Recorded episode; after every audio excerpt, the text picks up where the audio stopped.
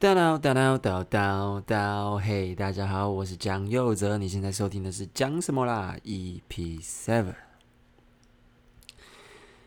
常常有人说，那种店面、按摩店啊、芳疗店外面写一个纯字的都不纯啊。以前觉得怎么可能啊？虽然我也没试过，但最近新闻出来之后，你想说哇，名字里面有纯的，真的都不太纯啊。啊，为了要呃，先说一下我说的这个新闻事件，我现在录音的当下是十月十一号。那大家可以就这个时间点往回翻一下，说最近这阵子发生了什么新闻，应该就会连接到我一直什么了啊。身为一个喜剧人员啊，身为一个台湾喜剧界的一份子啊，这个龙 K 之乱真的是啊。把大家搞得腥风血雨啊！那很多人因此受惠，然后蹭了一波流量。比如说东区德德哥啊，德哥真的是获成最大赢家，嗯，很好笑，很好笑。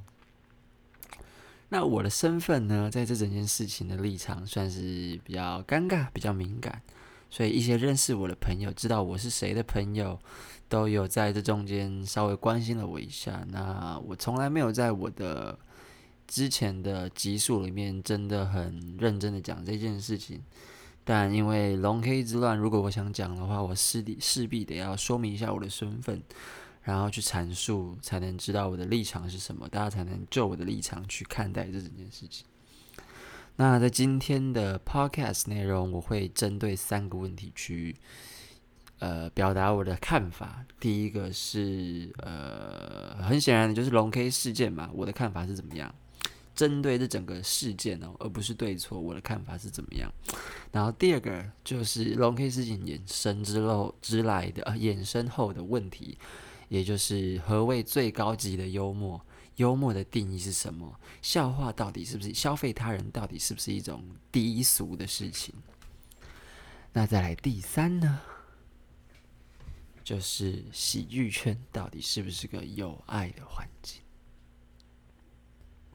嗯，还会讲什么呢？我看看，呃，对，大概就这些吧，应该没有别的了。好，我的立场跟我的身份，我是蒋佑哲，我同时也是台湾喜剧演员的一份子，我是杰克。也许在常常听我 podcast 的是十几二十个人之中，有人已经知道我的身份。那我曾经在今年，呃，去年年底一直到今年年初，大概三个月，为期三个月的期间，当过龙龙在他个人秀的开场表演者。我和龙龙一起演出了三个月，总共十八场，在四千多位观众面前的见证下，完成了龙龙的个人秀。那我就是他的开场表演者，所以我对龙龙的认识也是有一定程度的了解，这样子。然后再来，同时间我晚上是喜剧演员，同时间我白天的正职是台北市议员邱威杰 （A.K.A. 瓜吉）的个人频道写手，所以呃，这就是我的身份。那接下来我所说的所有故事都会基于一个前提，就是碍于我跟龙龙的关系，所以在这整件事情上，我对于龙龙的支持。有百分之七十是不理性的，只是纯粹我认识这个人，就我认识的这个人，我知道他有许多受到委屈的地方，也有许多他真的是做错了的地方。但是在知道他做错了的地方的情况下，我依然会放大他这个人人性、这个人个性的优点，而去支持这个人。所以必须声明，如果你想要来战我，或者是如果你想要来说啊，杰克蒋佑哲，随便你想怎么叫我，你居然可以支持这种爱说谎双标，大家口中的台女，那随便你，呃，反正我已经声明了，我对于龙龙的支持有百分之七十到八十是不理性的，纯粹是出出于感性的认识这样。好，那说到第一个问题，龙 K 事件本身，我的看法是，这就是个私人恩怨，你知道吗？这就是个私人恩怨被放到台面上，接受所有不相干的人公开批评跟评论，还有去延伸解读。所以在这样子的状况下，就有非常多不相干的人讲了一些完全不负责任的话，去让整件事情变得更更复杂。那我们就不讨论酸民的部分了，因为酸民就是白痴。我说了，酸民就是白痴。虽然，呃，我我我啊，算了，还是讲一下好了。我觉得酸民在整个全世界的演艺产业扮演着一个举足轻重的角色。你知道为什么我说酸民是白痴吗？因为酸民就是人家说的那种爱看又爱骂，嫌货才是买货人的。就是你知道吗？我完全接受你骂我，你可以酸我，你可以呛任何我想呛你想呛我的东西。但嘿，一旦你走过来，点进去我的影片，或者是进到我的演出现场看我的表演，看完之后走出去再骂我，在那一刻，我都已经先赚到你的钱跟赚到你的流量。So go ahead and say whatever you want to me. 因为我已经先赢了，你知道吗？所以我就把他们骂的那些东西当做你知道赠品，就是哦哦，你付钱了，OK OK，给你骂，给你骂，反正你怎么骂，你的生活都过得比我差。So go ahead and be yourself。因为 你以为你在心态上已经赢了，但是我在物理上也赢了，不管是蹭的流量还是蹭的你的你的钱啊、哦，我都我都我都赚，你知道吗？啊，我又不认识你。你要付钱来骂我，OK？你需要这个，你有这个 demand，我就给你这个 supply。所以我才觉得，你知道吗？当酸民很笨，就是超级超级没有赚，你知道吗？你除了骂了一个，我可能你你可能会骂我，但我不一定会听到，但是我赚到你的流量，嘿，谢喽，笨蛋。而且你知道，酸民在我看来，你你会你你好，我们来我们来剖析一下，你什么时候会想要骂一个人？你什么时候会想要就一件事情发表你的看法？就是你对这件事情有想法的时候嘛。那每个人对每一件事情都可以有想法，那你去表达，然后你的、你的、你的、你的、你的想法或你的立场，在众多几千几百万的酸民之中，呃，变得微不足道，我也不一定会看到。所以你骂了我，我没听到，你还给了我流量，那你的损失真他妈大。而且你去想要骂一个人的时候，通常都是不理性的，都是你只是为了发泄而发泄。你觉得这样讲感觉很爽，你觉得这样讲感觉很正义，你可以获得心灵上的一种富足，跟一种成就感和自我实现。好像借由骂人，你的社会地位就在某一种程度上提高了。但当你骂完之后，发现，诶，这个人好像没有看到我骂他的言论，变得不痛不痒，你知道吗？对他来说，好像不痛不痒。啊！我又生气了，我又给了我的情绪啊！我离开了网络，回到现实世界去工作的时候，我还是可怜虫一枚，就啊，God，怎么会这样呢？太可怜了吧！他骂他骂的人赚了钱，又没看到他被骂的内容，只有骂他的人回到现实生活中还是一条可怜虫，生活还是一样悲惨，还是要继续过，还死不了。你就觉得哇看身为一个被骂的演艺人员，即便我知道我被他骂了，你觉得我会这样棒打落水狗吗？不会。所以我觉得，哎，大家怎么会想当酸民？怎么会想要，就是呃，你知道，就一个自己不了解的事情，或跟自己离很远的人，去发表一些自以为是的评论呢？这就是为什么我觉得酸民是白痴，你知道吗？在做一些吃力不讨好的事情，到底有没有在用脑袋啊？哎，好了，酸民我就讲到这边了。那回到事件本身，龙 K 之乱，呃，龙 K 之乱对我来说就是个私人恩怨被搬到台面上，接受所有无关的人解读跟批评，这样子。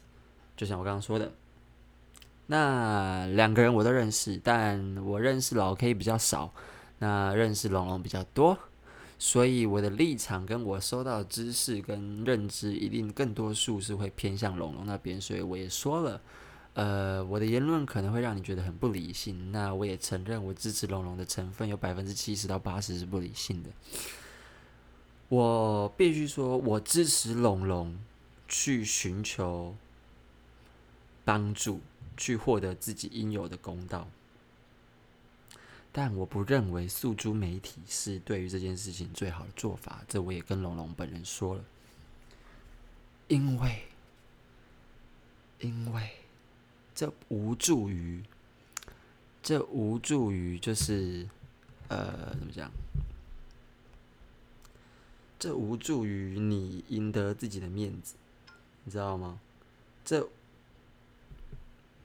这对于一个喜剧演员来说，不是最聪明跟最有正当性的做法。很多喜剧演员在这件事情上面都说了，舞台上的事情，舞台上解决。而如果老 K 是在舞台上说了某个你不喜欢的的东西，那这属于表演的一部分。最聪明的做法，最适当的做法，就是同样的用表演反击回去。但是这是最理想的做法，不代表龙龙诉诸媒体的做法是一件呃错的事情。所以我完全支持龙龙去争取他的权益，但他的做法并非我所认同。这就是我对这整件事情的看法。那再来就是呃，大家提到的呃。呃，何谓最高级的幽默？其实说真的，我必须说，呃，我想要引用一下黄豪平在之前他自己某一支影片里面提到的说法。他认为最高级的幽默并不是自嘲，但自嘲是最安全的幽默。我完全同意这件事情，因为对我来说，自嘲笑话、自我消费是对于一个平常。人来说，最感你最敢笑的，就是对于观众来说，我去笑一个正在数落自己、正在嘲笑自己的人，我会我的罪恶感会比较低。但是如果今天我在笑一个，呃，笑一个表演者并非正在自嘲的笑话内容，我会需要的那个道德标准就需要更低，我才敢笑出来，你知道吗？因为会有一种哦，他都敢这样讲自己的，那我笑了应该也还好吧。因此，自嘲笑话对于观众来说就会比较敢笑。但是如果这位表演者在讲一些并非跟他自己相关的笑话，而是在呃利用某个族群的特点去呈现某个笑话的时候，对于一些道德标准比较高的观众，可能会觉得说：“诶，我也不是觉得不好笑啦，可是我这样笑真的好吗？”所以就这样子的立场下来看，我完全同意自嘲是最安全的笑话，不只是对于观众来说，也是对于喜剧演员本身来说，双方都是最安全的。但你要说这是最高级的幽默吗？我不这么认为哦。呃，题外话，因为现在外面雨下得非常大，所以如果听到背景音有一些唰的声音，那应该是雨的关系啊。希望大家谅解一下。好，回来，回来，回到笑话的定义。我自己是这样认为啦。我认为笑话没有高低之分，但是笑话却有族群之分。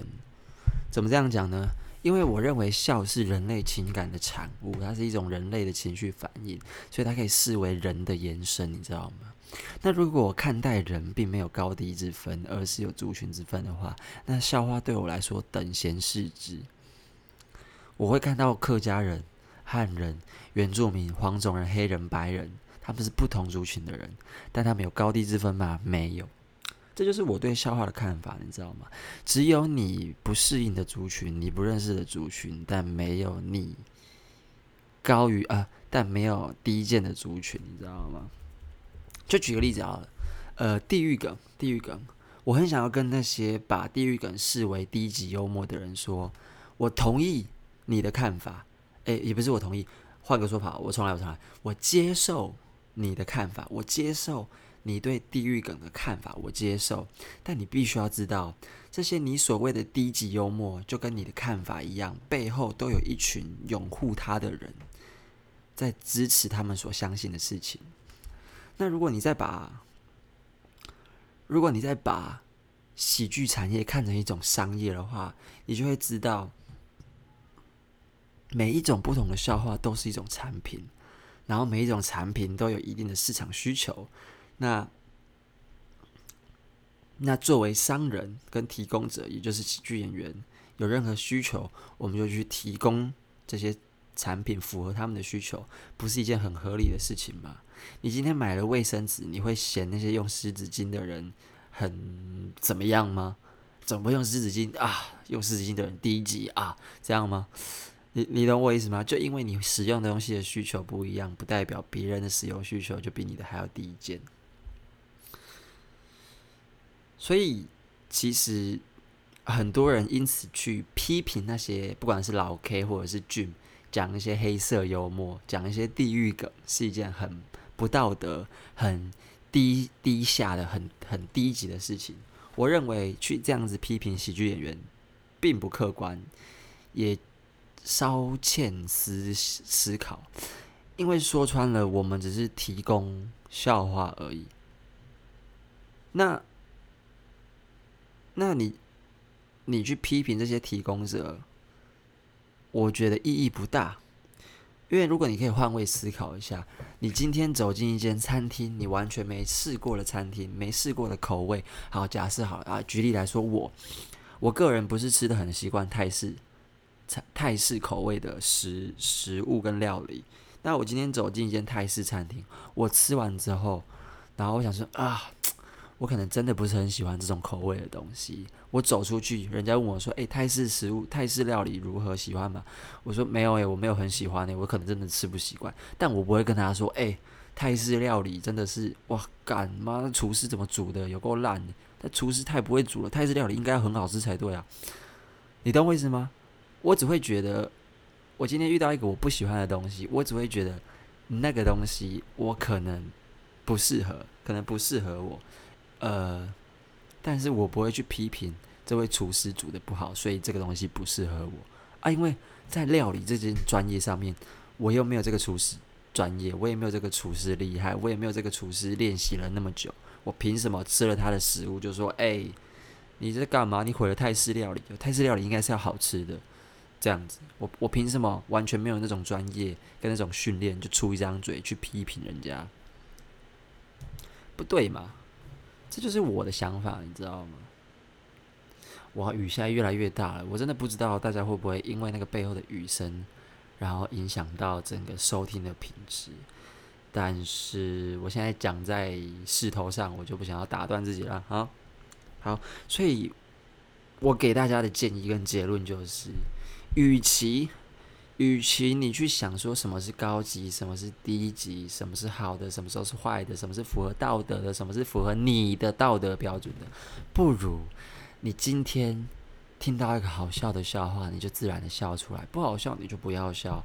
你看到一个你不喜欢的东西，那不要勉强自己了，把它关掉吧。你听到一个好像是在新闻热度上的东西，可是那个东西的新闻标题，你一看就觉得，这个怎么可以这样呢？你想要了解一下，然后你点进去了解，发现不是你喜欢的东西，你也不要在那边骂说什么，哎，这个新闻怎么可以这样讲？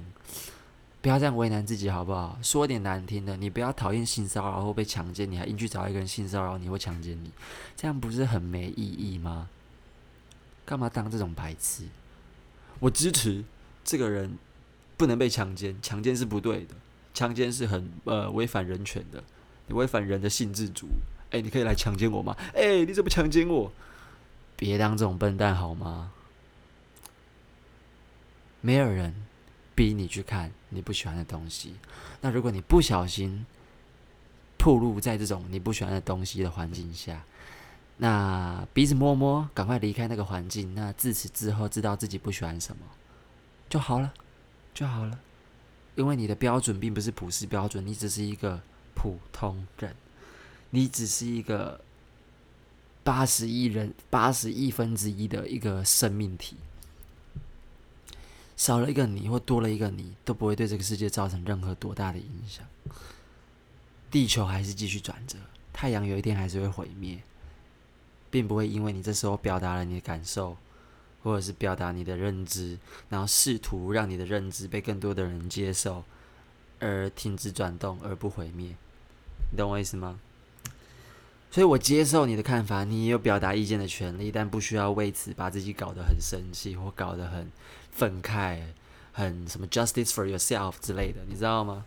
不需要把自己投射进去一个不是在讲你的环境里。然后我觉得有一个重点，就是所有台湾的观众都需要认知到的一件事情。喜剧，尤其是单口喜剧或脱口秀这种美式幽默，我必须要针对单口喜剧好，单口我针对单口喜剧来表达好。在我看来，单口喜剧对整个台湾的娱乐产业来说都还非常的新，我们就像新生儿一样，所以所有的喜剧演员也都是在错误中连滚带爬的往前进，希望可以成就更好的自己跟更好的喜剧内容，所以我们需要。一点点的理解，去让我们有这个空间犯错，因为没有一位专业的喜剧演员，我再重申一次，没有一位专业的喜剧演员讲任何笑话是出于恶意或消费某个族群，没有，可能会有讲的不好的笑话，那那就是喜剧演员本身的责任，我们知道，我们也接受你的批评，那希望你可以再给我们更多的空间去改进，去提升，去提升自己的。品质跟内容，但过多的责骂并不会让我们的观众啊，并不会让我们的喜剧表演变得更好。而如果因为过多的责骂而使一个非常有潜力的喜剧演员放弃了这条路，那是整个喜剧圈的损失。我的看法就是这样，所以我的结论就是希望认大家观众认知到，不要逼自己去看自己不喜欢的笑话，不要看了。又觉得投射进去，然后觉得很愤慨，然后千万记住，没有任何一位专业的喜剧演员讲任何笑话是出于恶意，这是非常重要的。如果你有这些认知，你才能够好好放下心来，以开放的心态去接受任何的表演形式，尤其是在喜剧这件事情上面。那这就是我对呃。那这就是我对喜剧，何谓喜剧，何谓幽默的定义，所有的看法。那最后呢，也就是第三个问题，我想要来讲讲喜剧圈这个环境到底是不是有爱的？那这要从我的身份说起了，呃，我是三姓家奴。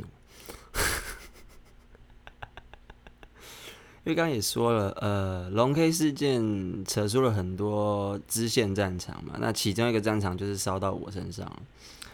呃，哇，我是龙龙的朋友，我也是他在炎上的稿子内容的其中一位写手，那同时我也是瓜吉个人频道的写手，所以龙龙在他的某一篇文里面说到，就是。他不需要一个需要写手的外行人来教他怎么当喜剧演员，而这个人说的就是瓜吉，那这位写手说的就是我。你知道当时啊，他这个文发出来之后，我非常的担心，因为我突然有一种里外不是人的感觉。我在不同的时期做着我不同时期该做的工作，然后呃。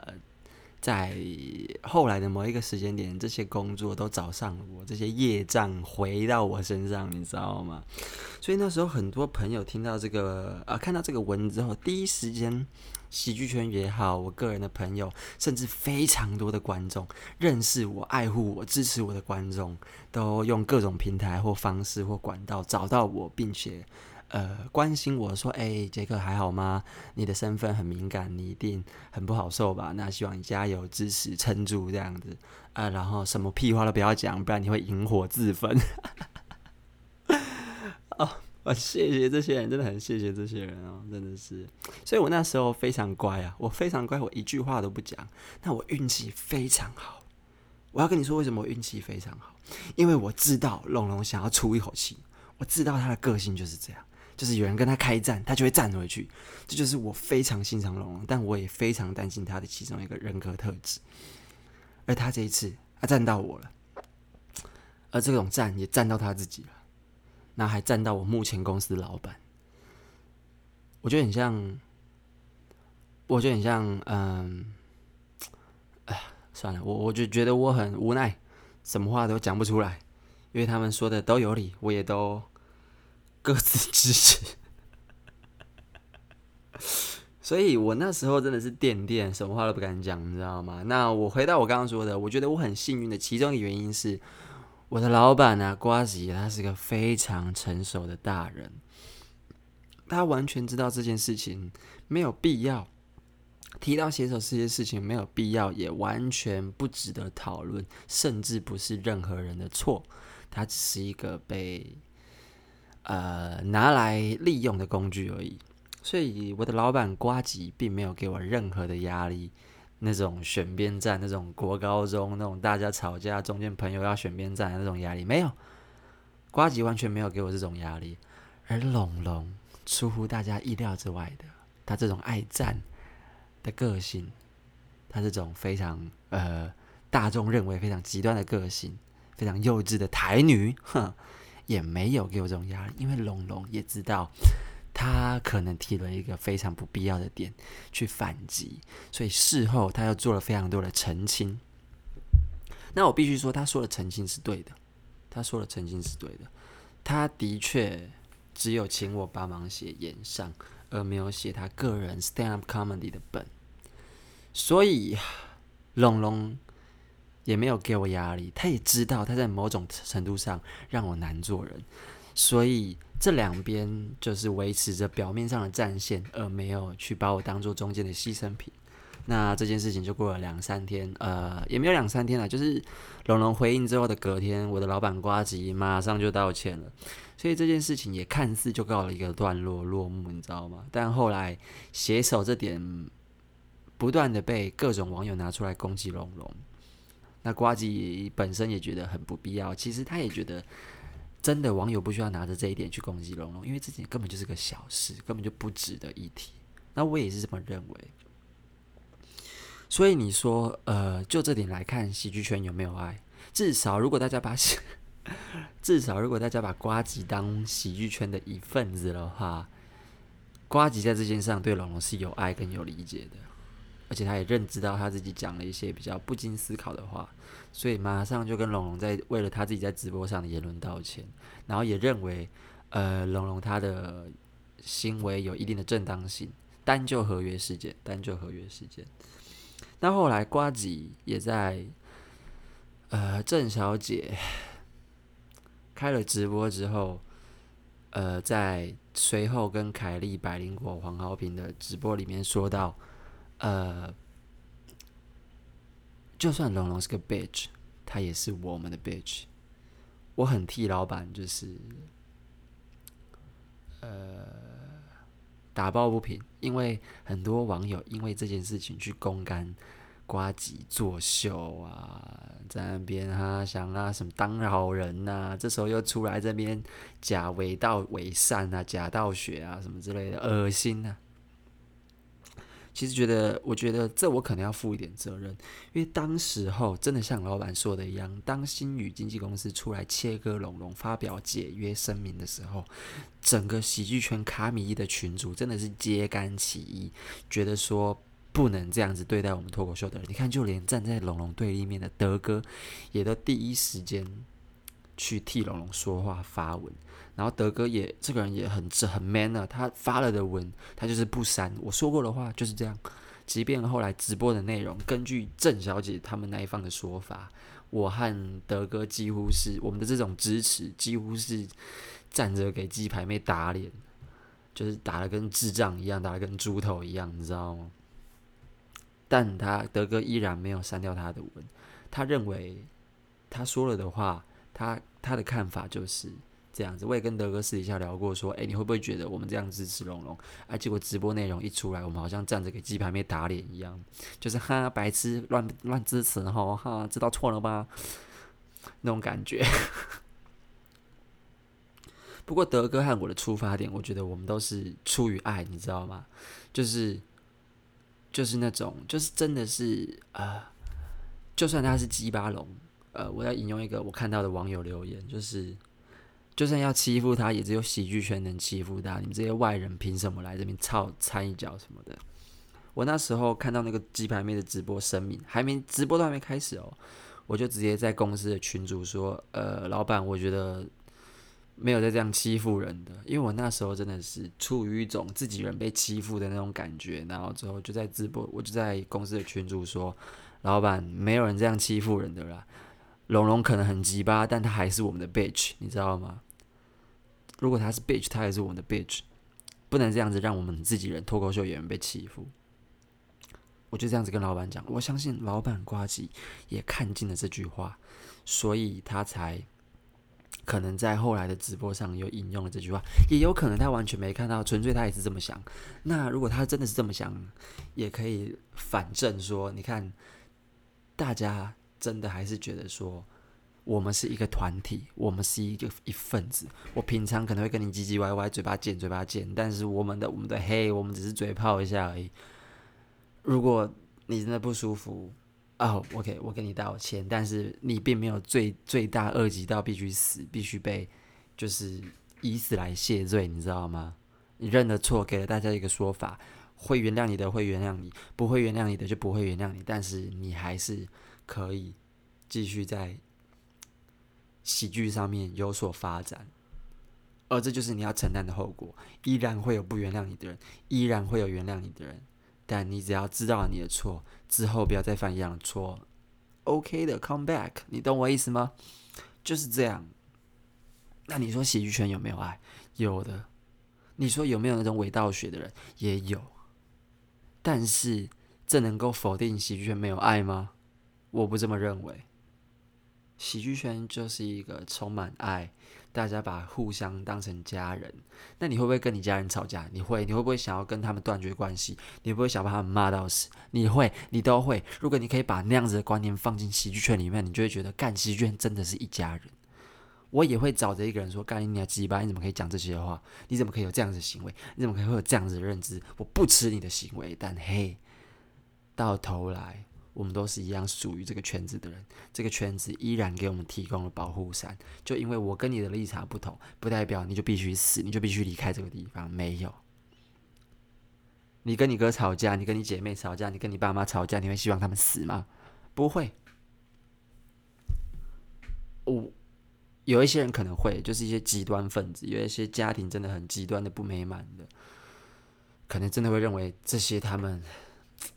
有压力，使他们人生更过得更有压力的这些家人死去，会让他们人生比较轻松一点。但那些极端的状况就不讨论了。就在一个大数据的状况下，我认为大家是不会怎么吵都不会吵到希望对方死掉，因为没有一个人，至少在这件事情上，龙龙老 K。或者是瓜吉或谁，任何参与其中的每一个人，没有一个人哦，老男孩东旭的随便任何只要参与这次龙 K 之乱事件的人，没有一个人的说法或立场是罪大恶极到必须以死来谢罪的。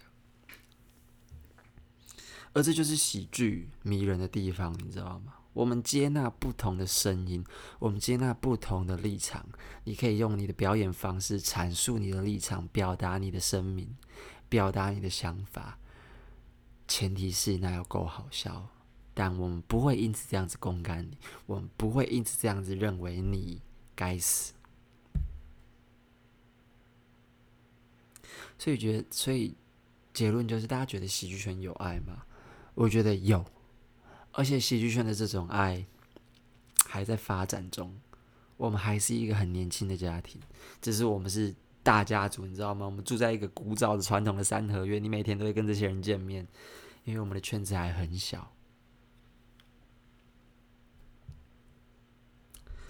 所以，对于那些不了解我们圈子的那些呃非同温层的观众，或者是一些吃瓜的网友，我希望你们的生活都可以很美满，或者很不美满。你可以发表你们的意见，你可以发表你们的看法。但不要想说你们的看法或你们的意见可以破坏这个家庭，可以破坏这个圈子，造成这个圈子的分裂。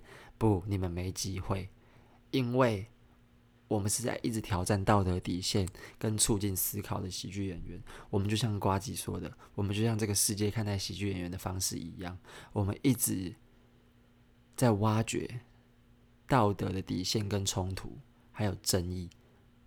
所以我们知道我们在干嘛。你们只是生活在日常生活中的一般人，有时候有一些事情你们根本没有去想过为什么这样做是对的，因为你们太忙于奔波，你们太疲于生活跟工作，而我们的工作就是替你们发现这些正义，发现这些不不被人发现却应该被发现的，进而讨论的这些问题。我很感谢那些喜欢喜剧圈、支持喜剧圈，然后甚至替喜剧圈维护形象的观众，非常的感谢你们。但那些非我们同温层也不愿意成为我们同温层的，甚至想要借由此事件来打压我们的那些吃瓜群众，我由衷的、由衷的希望你们可以长命百岁，然后在你们这长命百岁的生活中，不断的来对我们发表你们所谓的酸言酸语，因为只有这样，我们才可以赚到你们的钱，我们才可以蹭到你们的流量，我们才可以。借由你们的这些酸言酸语，成就我们的伟大，跟成就我们的人生。所以在这样子的前提下，我由衷的感谢各位吃瓜群众，还有非我们同温层的酸民，你们千万要长命百岁，然后努力工作赚钱，把你们的流量跟钱亲手交到我们的口袋里。Thank you。最后，我要来说说，呃，是这样子的，呃，我小时候很爱鸡排，你知道吗？但我妈一直跟我说，鸡排这种东西不要常吃，它对身体不好。但长大之后，我就开始认知到，哎，鸡排真的是个很糟糕的东西。因为我会想要吃鸡排，也不是每天都想吃，只是突然觉得，嗯，有一点口腹之欲，嘴馋了，有一点生理欲望想要满足了。我才会想要去买一块鸡排来吃，但我后来就思考啊，你看鸡排炸得这么油啊，那油滋滋的口感很棒啊，它那个酥炸的外衣啊，金黄酥炸的外衣，看了那个卖相就很好，让人想要一口吃下去啊。但撇除这两个因素之外，鸡排就是个不健康、没营养，你不能当正餐吃的东西啊！千万记住啊，珍惜生命，远离鸡排。不是说你不能碰啊，但是你要知道什么是正餐，什么不是正餐啊！哎，鸡排啊，吃鸡排对我来说啦，就是一种泄欲，想要满足我的口腹之欲，我才会去买来吃的东西啊，就跟飞机杯一样啊。撇除泄欲的价值，他们一点用都没有啊！如果我有稳定的性生活，我会需要飞机杯吗？嗯，maybe not。我可能会想要尝试飞机杯是什么感受，但是那绝对不是，你知道吗？泄欲的最终目的啊！我可以说飞机杯就欠干吗？我。我不知道，我不知道。我讲这些都没有想要影射任何事情，我只是谦行，就是谦卑、谦卑再谦卑的告诉大家，鸡排是有毒又没营养的东西。我建议你吃鸡胸肉啊，增肌长脂啊，增肌减脂，增肌减脂。鸡胸肉就干净很多，但鸡排啊，please stay out of it。你不知道会不会哪一天你就被鸡排害了，得炎得了癌症，你不知道啊！到时候哭天喊地求人啊，大家只会跟你说啊，早跟你说了，这种东西不能常碰。好了，那这就是今天的讲什么啦？EP Seven，希望大家珍惜生命，爱护自己，让自己的生活过得更简单一点，更舒服一点，更自在一点。那我是蒋佑哲，或者从今以后你想要叫我杰克，whatever，it's up to you。我们下次见，拜拜。哒哒哒哒哒哒哒。